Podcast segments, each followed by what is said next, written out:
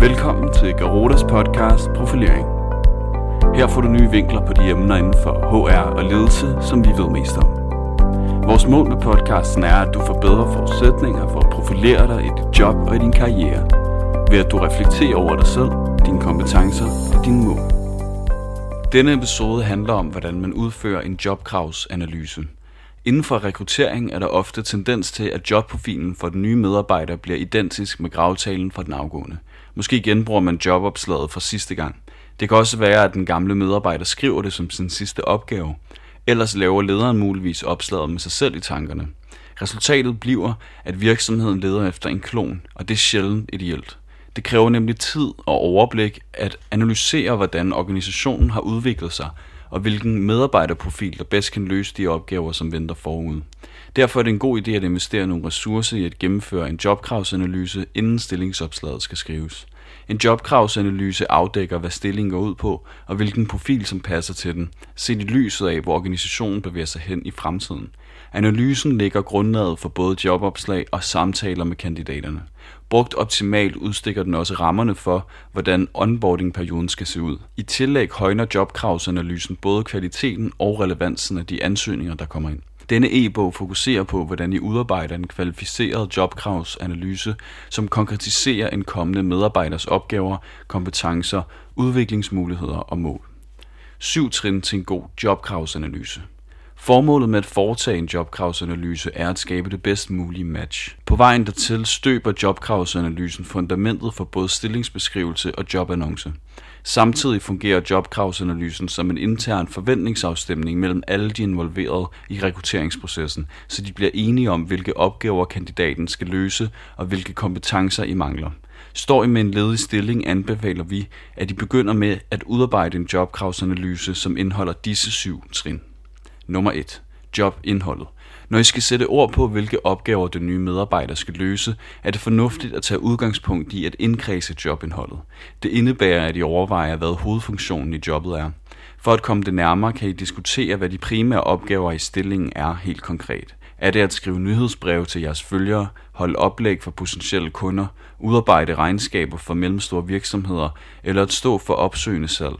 Overvej også, hvordan I prioriterer opgaverne, hvilket ansvar medarbejderen får, og hvem der skal samarbejdes med, internt såvel som eksternt. Nummer 2. Udviklingsmulighederne. Undersøg nu, hvilke udviklingsmuligheder stillingen giver, og hvordan de gør jobbet særligt spændende og attraktivt.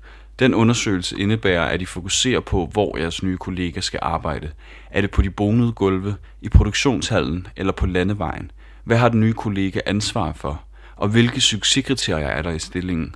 Jo nærmere og mere konkret I kan besvare de spørgsmål, jo større chance har I for at gøre jobbeskrivelsen målrettet og i sidste ende modtage de mest relevante ansøgninger. Nummer 3. Nøglekompetencer og erfaring. Trin 3 er at afdække, hvad det er for nogle kompetencer og hvilken erfaring I får brug for til at klare opgaverne i stillingen og hvordan I vægter dem. Er det eksempelvis vigtigt, at jeres nye kollega er udpræget detaljeorienteret, snarere end at fokus er på de store strategiske linjer? Eller overtrumfer konkurrencelysten den empatiske tilgang? Når I befinder jer på dette trin, er det afgørende, at I forholder jer til nøglekompetencer, personlige kompetencer og erfaringen på både kort og langt sigt. Nummer 4. Intern rekruttering. Næste trin er at skabe et overblik over de medarbejdere, I allerede har ansat. Måske sidder kompetencerne i efterspørger på kontoret. Det er altid værd at scanne de ansatte for at se, om intern rekruttering kan lade sig gøre. Fordelen er nemlig, at medarbejderne ikke har brug for samme lange onboarding-periode, som en nyansat har. Desuden kender medarbejderne kulturen og værdierne. Nummer 5. Database med kandidater.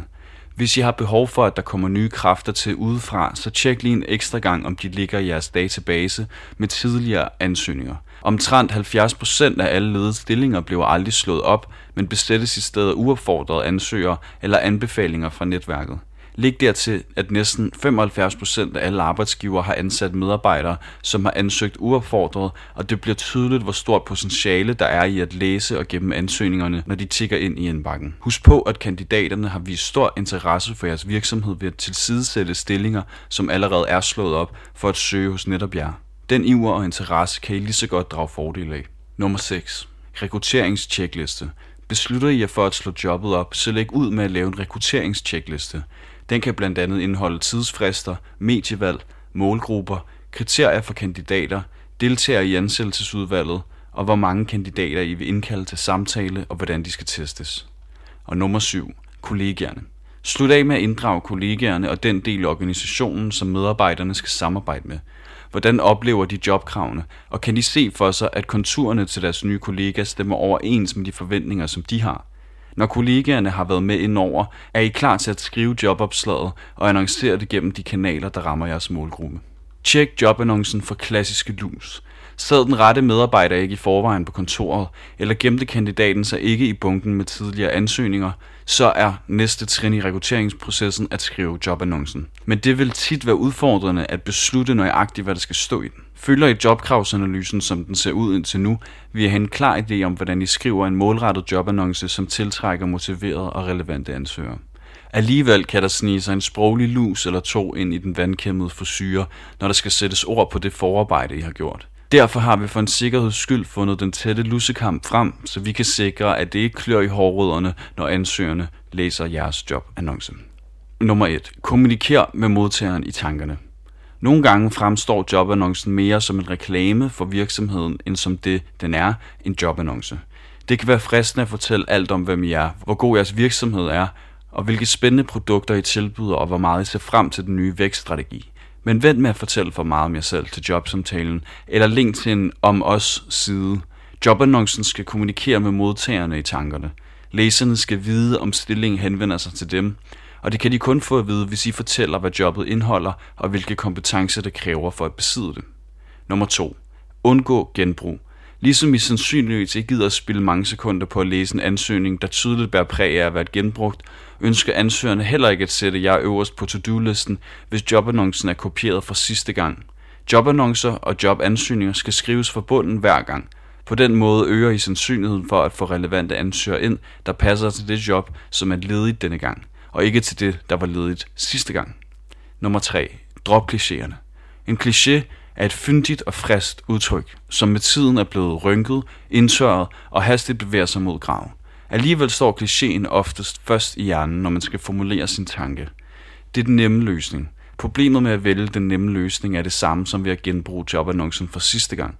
Ansøgningen dækker ikke over det specifikke job, I ønsker at besætte denne gang. Så drop klichéer som hold mange bolde i luften, have en skarp pen og vi søger Danmarks bedste sælger. Med jobkravsanalysen konkretiserer I præcis, hvem I leder efter, udnyt det forarbejdet, I allerede har lavet. Nummer 4. Prioriter arbejdsopgaverne, så det fremstår tydeligt, hvad der er vigtigst i stillingen. Hvis jobannoncen bliver for upræcis, er det svært at se, hvad I forventer af den kommende medarbejder. Det resulterer sandsynligvis i, at I modtager ansøgninger fra de forkerte. Jobkravsanalysen mindsker fejlrekrutteringerne. Nu skulle I gerne være klar til at begynde jeres næste rekruttering. Inden I går i gang, kan det være værdifuldt endnu en gang at minde om, hvor vigtigt det er at finde den rigtige medarbejder. Ender I med at vælge forkert, og forlader den nye medarbejder sit job inden for det første år, så kan omkostningerne godt løbe op i en halv eller helt årsløn. Måske endnu højere, hvis der er tale om en specialist eller leder. Og der er mange, som vælger forkert. 25% af alle nyansatte forlader således deres stilling inden for det første år. Vaccinen mod sådan en organisatorisk sygdom er en færdig og fyldesgørende jobkravsanalyse, som godt nok kræver mere forarbejde, men som også muliggør det perfekte match, der jo netop er hele formålet med rekrutteringsprocessen. Næste skridt er at afholde jobsamtaler, og de er mindst lige så vigtige som jobkravsanalysen. LinkedIn konkluderer på baggrund af en omfattende undersøgelse fra 2015, at jobsamtalen spiller en stor rolle for 77% af kandidaterne, når de skal beslutte, om en virksomhed er rigtig for dem eller ej. Hvis du savner inspiration til jobsamtalen, så har vi skrevet en e-bog, som giver råd og ny viden om jobsamtalen. Den downloader du på vores blog, der ligger på garuda.dk. Tak fordi du lyttede til dette afsnit af podcasten Profilering fra Garuda.